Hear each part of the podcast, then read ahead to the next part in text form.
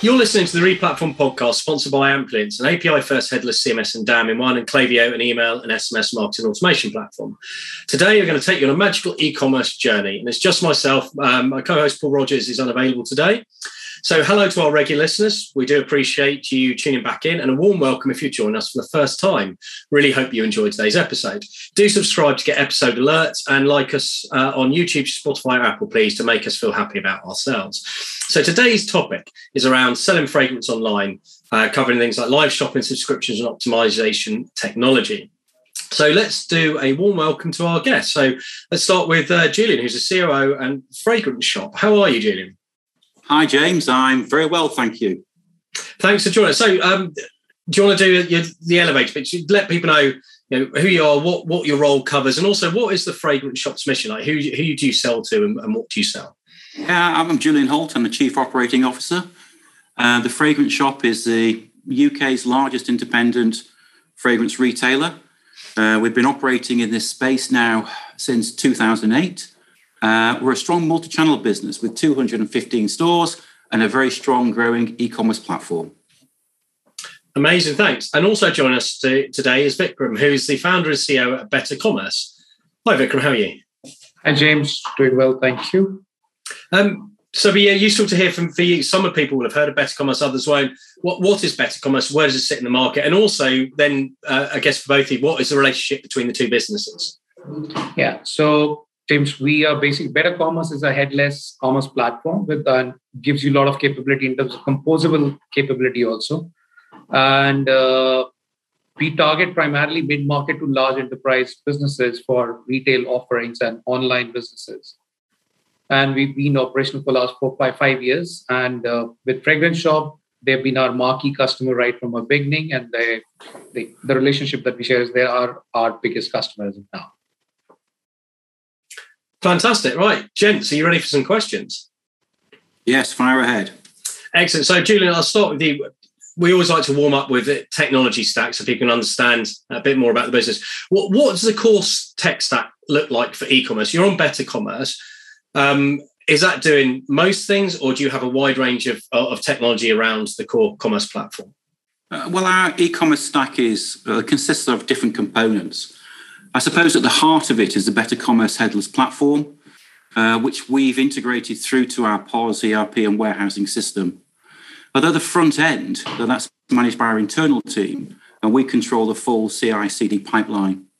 For real time analytics, we rely on Better Commerce Analytics module, and that's in addition to Google Analytics.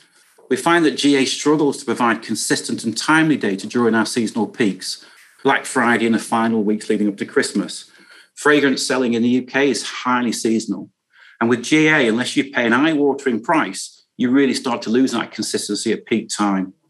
Because our business needs that session data to be on, the t- on time every hour, on the hour. And the Better Commerce Analytics module provides that to us. We also use the Better Commerce customer data platform. So we want to make sure that all the touch points of our customer, those people at that touch point, have as much information as they can about the customer. We call it the Customer 360, and the customer data platform within Better Commerce then powers that. Separately to that, our email marketing and on site personalization, uh, we use Exponea. And then we've got quite a few sort of third party tools like Optimizely for A B testing and Hero for sales chat and video. Overall, I suppose the stack has been pretty consistent for the last few years. Uh, but most importantly, it's helped us grow during these very busy COVID times, which has shown, uh, which has which has allowed the fragrance shop to grow during that period.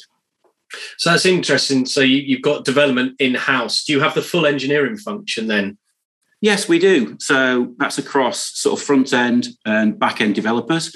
We already have a development team. We at the fragrance shop value doing most of the integrations between third party systems by ourselves. So we have full stack developers that may or may not be involved in the e-commerce side, but are also involved in other aspects of our business. We also have um, a product manager, a couple of UX, and a delivery manager. Fantastic. Um, I, I, find that interesting because it's one of the most competitive recruitment areas um, for a lot of um, oh, absolutely. at the moment. Absolutely, and, and it's a real struggle. Um, you know, you've you've you've got to find solutions to these. Uh, Manchester itself is a you know, it's a hot area for development of, of uh, for developers.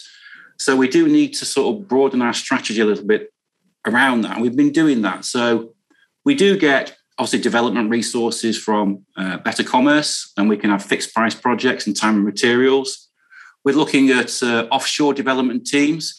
In fact, before the call today, we've been using some UX designers from a company called Fraysoft, who are based in Ukraine. Um, I've had a call back from from Oleg there saying it's okay, but it just demonstrates, doesn't it, that mm. you know even things that are close to us in Manchester, when you start outsourcing, you know, you, you suddenly come across the difficulties in maintaining a relationship. But we hadn't planned that they might go to war. Yeah, well, I genuinely hope that that that, that they will all be okay and their families. It's yeah, uh, it's uh, it's not a nice time for that. Um, so uh, Vikram, just a question around the platform. So you you position yourself as a headless platform. Um, I'd love to drill into that a bit more because headless seems to mean different things to different vendors in terms of technology. So what what is the headless stack? Are you microservices? Are you uh, API? Are you packaged business capabilities? Are you everything? Like how you know how do you explain what headless really means from a platform point of view? Yeah, so James, it's very interesting that you ask because everybody I speak to has got a different view of headless, and they all look at it from a different perspective. The way we look at it, you know, from our end, uh, that the idea is to give customer the power and flexibility of managing their head, which is the customer facing endpoint. So we built everything around the API first approach so the customer can control all their endpoints. So for example, you know, Fragrance Shop has built their own customer 360 views for their stores, for their mobile, and for their online website as well. And they've built so much on top of our platform. So we expose everything, you know, from customer data platform to the everything around through the APIs. So it's a 100% API first approach where you can essentially do anything on top of it. And the idea is head is basically your UI, your presentation. And the platform does all the you know complicated jobs, all the server side maintenance, patching, all of that, all the complicated logic, it's all maintained there. And then you just focus on the customer endpoints. Excellent. Thanks for that clarification. Because yeah, there's a lot of terminology in our industry, and some people listening will understand this, and others will be thinking, "What, what does this really mean?" Um, yeah. So let's talk about some of the functional areas. One area that I'm really interested in chatting about today is live shopping. It's been huge in China, especially um, through influencer marketing for a long time. West has been a bit slower to pick up, but the beauty area definitely seems in US and Europe to to have embraced it quicker than other areas and I, I, can see 2022 being the year when more retailers go for M&S has started it, for example. So, Julian, I'd love to know, like, what was, how did you, um, how do you use live shopping? Do you do it to to just to have general events for every customer, or, you, or are you targeting specific customers with live shopping service? Well, well, it's a new part of the sort of service offering from the fragrance shop. We use live shopping to provide customers with an interactive and personalized shopping experience. And that personalization is the key to this. And more importantly, wherever they may be. So we want to educate customers on different brands, different fragrance brands, and create immersive set designs to entertain them. So it's not just about the products and what we're doing, it's the whole entertainment experience. We create content that lives on our website forever and can be repurposed to use across different channels in the future. So we can see there that the outcome of the of the live channel event isn't just that situation itself, but there's other add-ons and we can start to utilize for the video recordings of those events. We're also looking at introducing video snippets from our uh, uh, from TFS Live into our Fragrance Expert video chat system, which is powered by Hero, so that browsing customers have the option of viewing specific parts of the recorded TFS Live show that's relevant to their browsing. Generally, the typical t- uh, TFS Live customer does tend to be slightly younger, they do seem more able to quickly adapt to this new way of shopping. However, we are still learning from the t- who the TFS Live customer really is, and we are anticipating will change as live shopping becomes more common. Yeah, fantastic. Thanks. Uh, yeah, I, I think that's a great point about the the the event um, and the post event because physical events are used to doing post event marketing. But I've seen a few implementation live shopping where it is it's live and it's gone and it's very transient versus it's a perpetual thing on the site and it keeps linking back to the products that are available. Yes. Uh, um, and let's talk about the tech. And I guess this is a question for both of you because I'd love to understand what role the platform has and what you've because you've got your own engineering teams what you've built on top and what you've used for the, for the live streaming could you can you both talk us through how how does it work on better commerce the live shopping piece well, well, well for my side, uh, the e-commerce platform is integrated with a third-party streaming service called Bambuser, and that facilitates the live streams onto our website. But this connects directly with a dedicated set of mobile uh, devices running the Bambuser app. That's at the production side. It's all very easy. Sometimes we use external cameras, which require us to use an alternative streaming provider, OBS, to feed the stream back into Bambuser and then onto our website. Other than this, it's very little sophisticated technology is required. Uh, for production, we often go live with just a tripod, an iPhone, and some microphones. If you think about what we've learned so far, we've only been running this for six months. One of our key learnings from carrying out the live event so far is that compromising and investing in the right technology is not an option and results in a low quality product. For example, just employing the right sort of microphones to ensure the sound quality is amazing, or ensuring you've got a strong Wi Fi connection. You know, these things will impact the visual and sound quality of the system. And I think for me, the other one on the business side is the other key learning is not to make it too complicated. You can go live from anywhere very easily with minimum amounts of production. As long as the set design is engaging, the host is knowledgeable, then the show will perform well. Yeah, that uh, the the hardware point is a really good one. We've we've gone through a painful learning curve on our podcast with some early episodes where I listen back and think, oof. And yeah, you you can't do anything about short term outages for Wi-Fi. That's but you're right. You can at least invest in good infrastructure for it. Um, yeah, good advice. And Vikram, from your point of view, were were any changes needed at a platform level with the APIs to enable this, or is it just simply using existing APIs to, to push data into third parties? it was straightforward. In fact, to be honest, James, you know, I found out after it had already been live for a month. it was that straightforward. Is this when you were shopping on the live stream? I was talking to Julian and he said, Have you seen our live shopping? I said, What is that? He said, Go to the website and see. And that's when I, it's been live for four weeks. I said, What? I didn't even know about it. So that's how simple and easy it's become. Yeah, so it's, it's simply just using existing APIs to get the product data out into the third party then correct yes yeah okay and, and julian you seem to get because I, I, I looked in I, I, played a couple back um, retrospectively and what I liked about it is that it, it, live it shows the stream of the chat that was happening at the time of the event based on where yeah. you are in the thing, and, and, you seem to get good chat engagement. Are you able to share any info about like audience sizes and and and you know what what seems to get them involved and, and chatting? Well, I think I think the first thing is is trying to bring on board the sort of right sort of audience. So you know we spend quite a bit of time promoting across all our digital channels, sneak peeks and teasers, follow up reminders, just to make sure we're acquiring the right sort of people that we think could get value from this. Uh, we've created a dedicated live selling landing page with all our upcoming videos so people might hear about it, go and check out what it might look like first, and then turn up for the real show. And then to support the fact that they do turn up, we've got an adding calendar function on our live selling landing page for upcoming shows, just to remind people.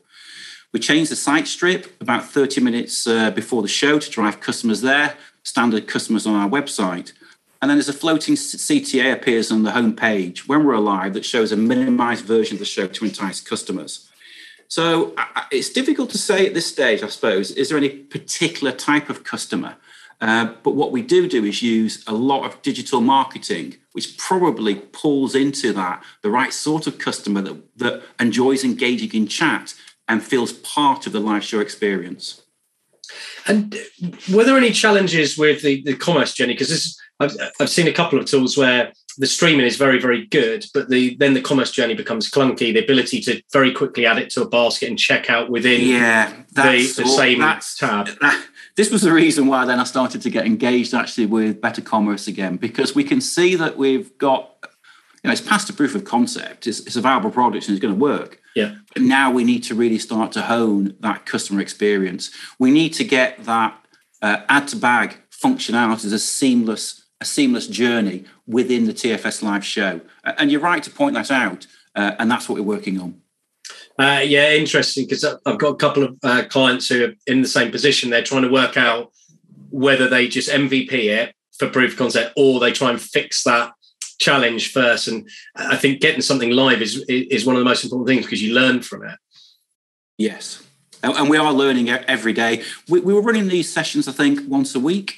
We're, and I think we're going to be moving to once a day very soon. So, so we do see this as a, a really important way of talking to our customers. Yeah. Yeah, um, uh, yeah, I, I, agree, and I think a lot of people are feeling feeling um, uh, the same things. And it's interesting to see big brands like M&S now pushing ahead with their own live shopping services. Yeah, we also have. Sorry, James. We also have our fragrance experts. So you know, as a multi-channel business, mm. um, one of the things we want to do is make sure that the customer experience in all the channels is as good as it can be and, and is similar. We've got a wealth of experience in our stores. So the Fragrance Expert Service, which is a, a chat video service, again on the website, uh, brings that in-store expertise to the online customer, allowing them to ask questions. Um, um, the an in-store team colleague then can pick up that chat, start responding to them, uh, maybe show some video shots that show off the, the, the brands and the and the displays in the store, and then start to prompt them back with uh, product cards that start to meet the needs and the requirements for their chat. So we're seeing all of these ways in which we can uh, pull that together using the technology of the e-commerce platform. And did you see the, the video chats where it's direct with the in-store um, staff? Do you, does that drive a lot of people back in store? Is it primarily about trying to help them convert while they're within a web session? Well, there's a number of things there. I mean, fundamentally, the store staff are you know very passionate and uh, and have that expertise, uh, and and of course they they want to drive that customer into store. But the and we do have a system where when the chat is offered out to the, the agents that are available, we do use some location services to try and tie together the customer on the chat to their closest store. Uh, but we've got 215 stores around the UK, and it's quite difficult sometimes to make that relevant to the customer. We do want to drive people in store because we do think that there's a, always going to be a place of fragrance selling in store. It's in store that the store colleagues can bring the story of the brands alive, can display, show, and tell the products, can get over the aesthetics. And of course, most importantly, that's where you smell the product. So driving our using our e-commerce platform to drive customers into store is a key part of our strategy. Yeah, that's true. I mean, no matter how how experiential e-commerce can get, you can't smell the fragrance online. Uh, I'd be intrigued if anyone can fix that. Well, I hope we don't. what is Amplience? In a word, it's freedom. The freedom to build a digital experience as limitless as your vision Create, preview, schedule, and manage all your content in one easy place. Find out more at amplience.com. Amplience. Experience freedom. The the other um, part I want to talk about is delivery subscriptions. I know you've got this has been tried by lots of brands, and Amazon were the, the, the ones who basically introduced the concept to the market. Um, and you position it slightly differently as membership rather than subscription. Love to know why that approach and you know, what impact does membership have on your your kind of retention? It's it's a massive change to our business. It's transformational. It's it, it, you know it's, it, it really is end to end. Um, you know, the fragrance shops always put its customer first. Our strategy revolves around being first for fragrance, and a key part of that is being first for the customer. But ultimately, many of our fragrances can be bought on the high street via other retailers, and we need a point of difference. To others, that's around the customer experience, obviously underpinned by relevant and engaging services. The fragrance shop membership service isn't a delivery subscription. Um, the membership gets exclusive discounts, offers, and perks, in addition to those unlimited express deliveries. So, really, it's about offering a wealth of different activities mm-hmm. and products to that member. You know, we operate in a competitive marketplace. And a number of years ago, we introduced an industry first 20% off fragrance flash sales. These would operate for a fixed time of day or around seasonal peaks or around month ends. But we wanted to change this. We stopped all of our 20% flash sales in store and online and replaced it with a membership service. If you want 20% off, just become a member. And the basic tier of My TFS gives you three opportunities during the year to buy anything with a 20% discount when you want it, not just when we want to run our 20% flash sale. So the key here is now to the customer when they use this discount and not just when we run our flash sales. It's early days for us, but we launched this just over a year ago and we've got 250,000 subscribed members. And we're only just starting to annualize. Our target this year is to is to maintain 75% of those subscribers yeah. as we're bringing on new subscribers into the membership scheme. We'll continue to learn and optimize, but in terms of the offer, uh, well, well, we'll continue to learn and optimize uh, both the offer, the engagement, and the technologies. Yeah, it's interesting. The the productization of it is it, it is what I guess this is what Amazon has uh, uh has taught a lot of people. It's not just about delivery; it's about how you create additional value so that retention rates stay high. And a lot of people just see delivery subscription as pay pay money, and that's it. Yeah, yeah, I get that, but we want to provide something much broader, much yeah. wider than that.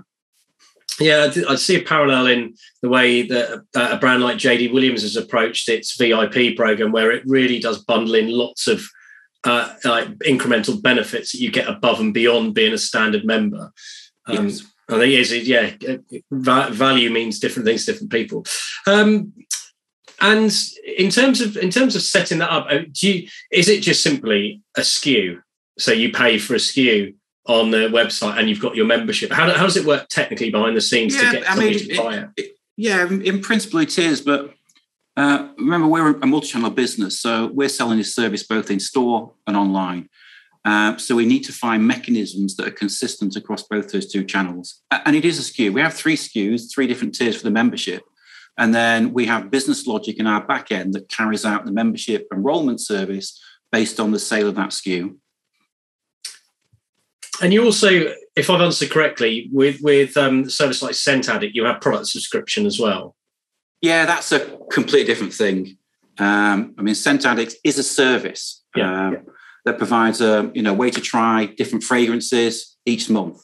So we've got nearly nine thousand subscribers at the moment who pay twelve pound per month, and they get the fragrance of their choice uh, to use in, a, in an atomizer. So on their first delivery, they get an atomizer, and then on subsequent deliveries, they get their choice of fragrance in a vial that they can mix and match and interchange into that atomizer. That atomizer is a small device, you can go in your pocket, can go into your purse. It's very convenient to use.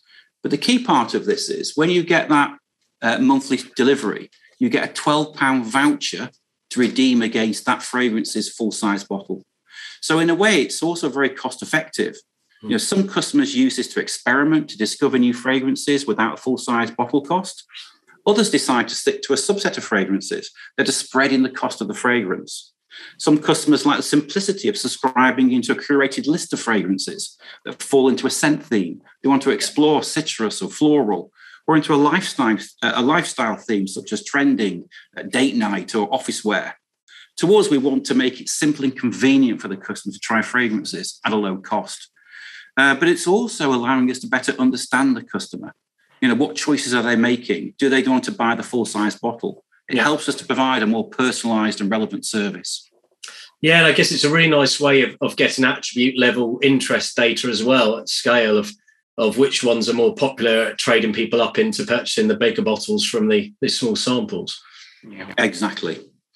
Yeah, nice. Uh, I really like that approach as well of of allowing people to try. It reminds me of going to, to my favourite pubs where they allow you to try paddles of beers and yes. you have like four mini beers instead yes. of buying a pint of something you've never heard of before and then getting to your table and going, oh, that is dishwater. It's horrible. It's a really nice way of allowing you to experiment. Yeah, but I mean, you know, a full size bottle of fragrance on a luxury brand could be 125 pounds. Yeah. Well, you know, you for 12 pounds, you can have uh, eight milliliters of that, which will last about a month uh, and you can use it in different circumstances, yeah. office, you know, into the gym, and then you can commit to that fragrance when you made when you know you've made the right decision. Yeah, I think anything. I mean, everyone talks about reducing friction, but that's another good example of one of the frictions is the fear of getting it wrong or, or, or buyer's remorse, isn't it? And if you minimise that risk, it helps people commit. Yeah. yeah. And, and how's it work from? To, sorry, sorry, James. Just yeah, to add, you know, both these capabilities, you know, we've built within the platform itself. So, and they're all very well utilized. So, the way we've done it is again, like I said, the whole API oriented approach. So, their store system then makes calls to our APIs to get the membership data or the subscription and make these orders from there itself to directly to our APIs itself. That's how that works. Okay, cool. And I'm assuming then subscription payments are just a, a standard payment type that, that's enabled within the platform. So we've implemented tokenization, and depending upon you know which payment gateway we're using, so they, you have tokens against, and then those tokens yep. are charged on a regular basis as as it goes along. Yeah, it's uh, yeah, so so retained and recurring revenue is is a Correct. wonderful thing to be able to see scaling. Um, Absolutely. There's another service you you have on the site, Julian, um, Fragrance Match. Yeah, um, it'd be great to talk people through what it is and and you know what what impact that's having. You know, do you see a different type of customer using that versus something like Scent Addict? Yeah, well, they are all intermixed. We've got maybe membership, Scent Addict, Fragrance Match, and they are part of you know unique services that we provide. So our customers have done over 160,000 fragrance matches in the past 10 months. Um, there are many different types of recommender models for recommendation systems, but, but we see most of them are quite mechanical in their nature, you know, item to item co-occurrence, custom to item co-occurrence. You know, the fragrance shop, we're industry experts in fragrances and we've collected hundreds of data points for each fragrance. And here I'm talking about the ingredients, the accords, the components that make up a scent. So, what is it that makes that smell the smell? We then use machine learning to figure out product similarities, including the appropriate weighting for each scent attribute.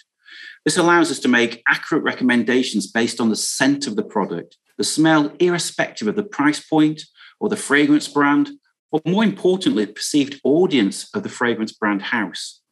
That's unique to us. So we then want to incentivize customers, then go on to 215 stores to try those recommendations. In fact, the online customer journey changes when a fragrance match is done in store or a customer receives a previous fragrance match while in store. The customer then can taste, test each fragrance and rate it.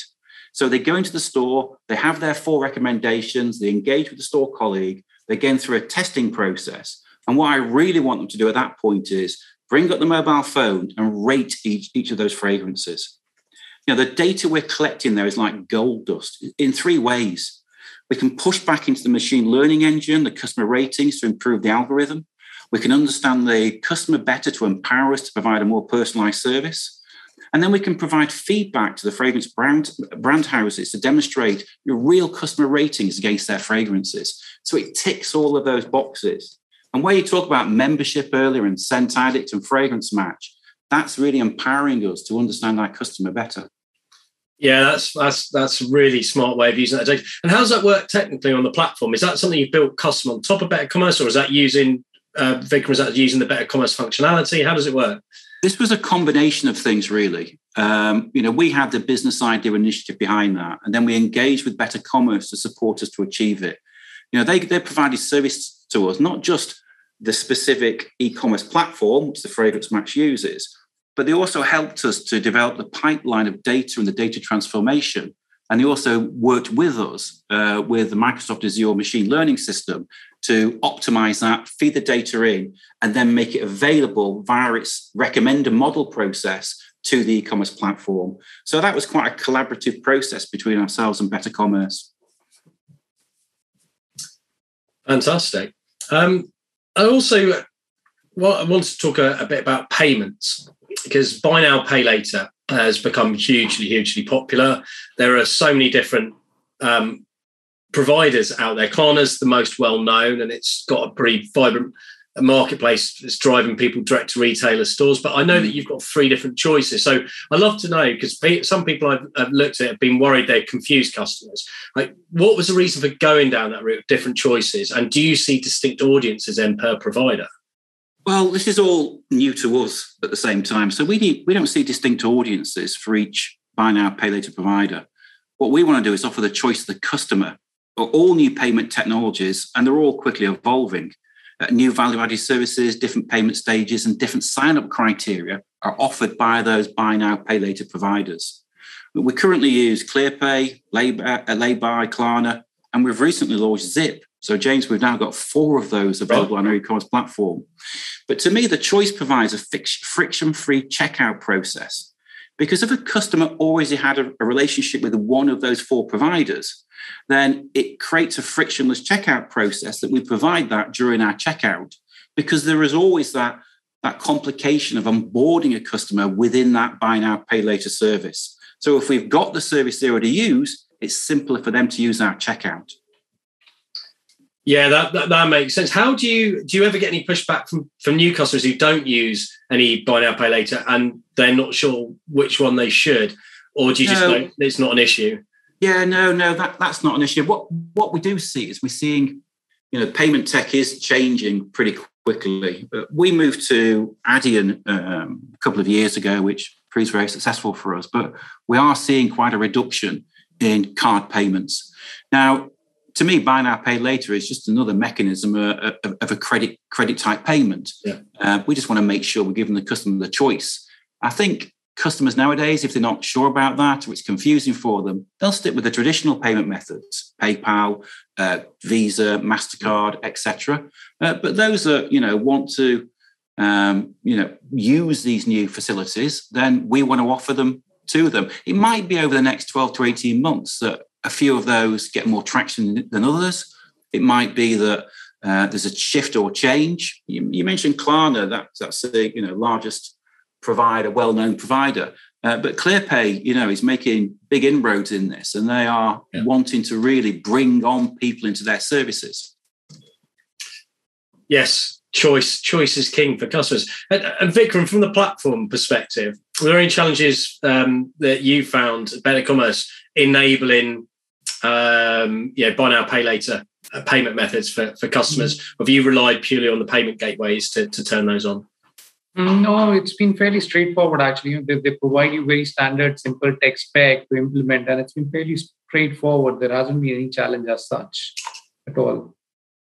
And we've now integrated, we've got these four already running on TFS. Our other customers also tend to use some of these and it's been absolutely smooth. I don't see any challenges from a technical standpoint. And are these are these where the platform has got an integration with them, or because some some clients I work with, they'll use something like um, uh, a, a, Stripe uh, or an Adyen, and actually they'll just turn it on through the gateway, which has got some pros and cons. But, but you've actually built the capability into the platform. Yes, so we've got all of these integrated within the platform now. Okay, fantastic. Um, and then I guess the final topic I wanted to cover um, for, for both of you is conversion rate optimization. Because as you say, Gillian, you're leading um, fragrance uh, brand. So you've got large revenue, large customer base, and a lot of traffic. So mm. how all good? It's all good, that isn't it? Well, it is, but that raises challenges, right? Because everything you've talked about is about customer experience, better data, smart decision, yeah.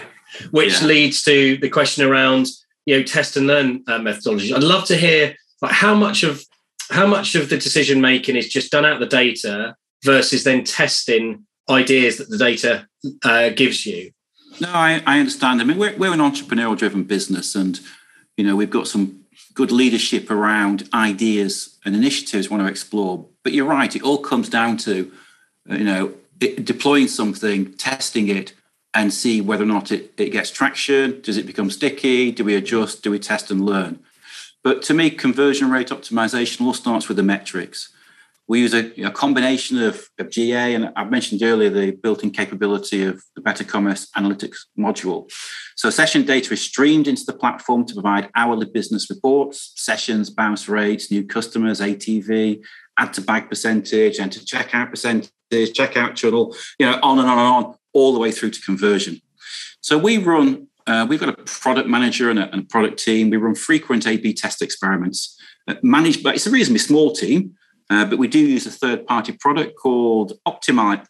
Opt, I can never pronounce that quite right. Optimizely, Optimizely. That's uh, yeah, that's correct. The, the one that Episerver acquired, which is now rebranded fully as Epi as yes. Yeah, that's it. Yeah. yeah. So I mean, to us, it's the important thing there is experiment has a clear objective, purpose. Yeah. An example would be to test the benefit of adding TFS membership banner above a specific row on a PLP page. You've got a hypothesis, predicting it will increase views, but ultimately the key success metric, uh, metric will be, you know, does the customer then go on to buy membership? We run these about once a week in various different areas, and, and I think you introduced it quite well. We're you know, a reasonably large business, an enterprise-based business, but small changes in conversion optimization, small marginal gains turn out to be big numbers. And uh, interesting because you've mentioned the, the the better commerce analytics module a few times. So Vikram, I'd love to love to hear because one of yeah analytics and getting the right data views is always a challenge and most e-commerce platforms have some basic level reporting but what what does your analytics module um, give people like so what are the data capabilities? Um, you know how ex- how extensive is it basically? So james what we do is essentially we capture the complete event stream you know just like the ga does. Uh, we do not rely on ga but we capture all of that event stream and then that's pushed into our data lake which we process. And once all of that data is corroborated then we cap you know bring out in terms of reports and analytics dashboard. What we present is essentially product segments, which are your top selling products, top 30% products, top profit margin products, worst performing products, top conversion rating products. So, huge amount of product segments. We've created almost 15, 20 product segments out of the box. We also do customer level segmentation, and then we bring all of that information in a very simple and user friendly, presentable way. Unlike you know several other tools where there's too much data, but you really can't make sense of it. It gets difficult. You need to become a scientist to start making some sense out of it. So we've tried to bring it and we've tried to reduce it as much as we offer. We try to reduce it as well. And we keep it very minimal so that you know we present information in a most consumable way. And it gives some inferences from that rather than you thinking, okay, what does this information means? You know, what exactly does that conversion on this PDP going down? What does that mean? What keywords are not are giving me zero results? You know, we capture all of that and bring that all in a very consolidated way to help you make those decisions better. And Julian, from the business point of view, how do you how does the team decide when to use GA, when to use this analytics module? Well, we we we we we're now relying on the uh, analytics model for the consistency of, I'd say, the clear defined metrics that are being viewed and measured uh, almost every hour. So we needed that reliability of the consistency of that data. As I mentioned earlier, GA, once it starts to get very busy, it starts sampling, we start to get a lag in the data set. So yes. we're a very metrics driven business. And we will react to the fact that at five past one, for example, today, uh, if, if there is a significant shift against the likelihood and prediction of what conversion, sessions, traffic is, then we'll react to it straight away. So the most important part to us was it has to be reliable, accurate, and consistent. Now, when we come to drill down ad hoc analysis, then we do often go to GA. So when we're exploring and looking for different types of insights, we're reviewing uh, larger timescales, we are wanting to explore different testing mechanisms and seeing results of those, then yeah, we'll go to GA for those sort of comparative year on year results. But but fundamentally, the better commerce one is our bread and butter hourly type yeah. metrics. Yeah, yeah, understood. Um, and so that's interesting. You say uh, sometimes uh, you know uh, it's hourly. You're you're checking specific metrics and reacting. No, it's and every hour. It's not. It's not just hourly. It's, it is every hour. Every hour. And are you talking about micro conversion or just overall site conversion rate? So, are there specific conversion rates within the site that you focus on then to say, well, actually, we need to change our merchandising or our pricing or whatever it might be? Yeah, I mean, we've got we've got very specific me- measurements. Um, so, obviously, conversion is there, and that that is quite a broad figure. But then yeah. you've got the add to bag, we have the enter checkout, uh, and then we've got the funnel stats through the checkout and to make sure that uh, the customer journey is working smoothly and as expected. Uh, we can often see then that maybe uh, there's been a third party issue. Maybe I'm getting some blips with a third party tool or a Adyen payment service. And, and, identifying these very quickly helps us to react uh, to, to manage that, that, that problem. Um, we're also looking at um, promotions, specific promotions. So we can have tagged a few specific products and create a, a, basket of products. And we're looking to see, you know, what the activity is. Do we need to consider at one o'clock or two o'clock that the promotional message needs changing? Do we need to change that promotional activity?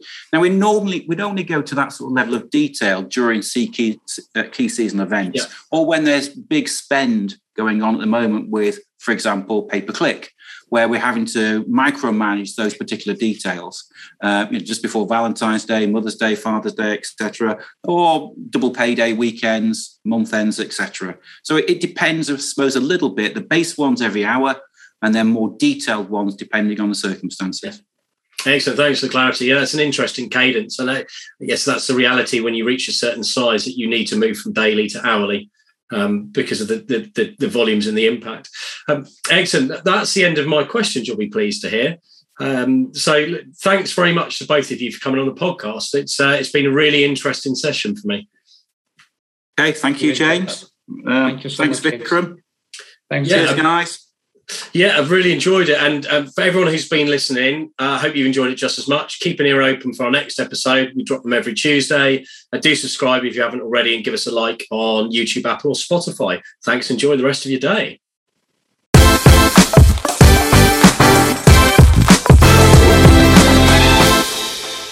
For more information on this topic, head over to replatform.fm for our audio podcasts. To discuss a project, or if you'd like to chat about any of the topics covered in this episode in more detail, please reach out to myself, James Gurd, or my co host, Paul Rogers, via LinkedIn and Twitter. Thanks again for listening and keep your ears peeled for the next episode.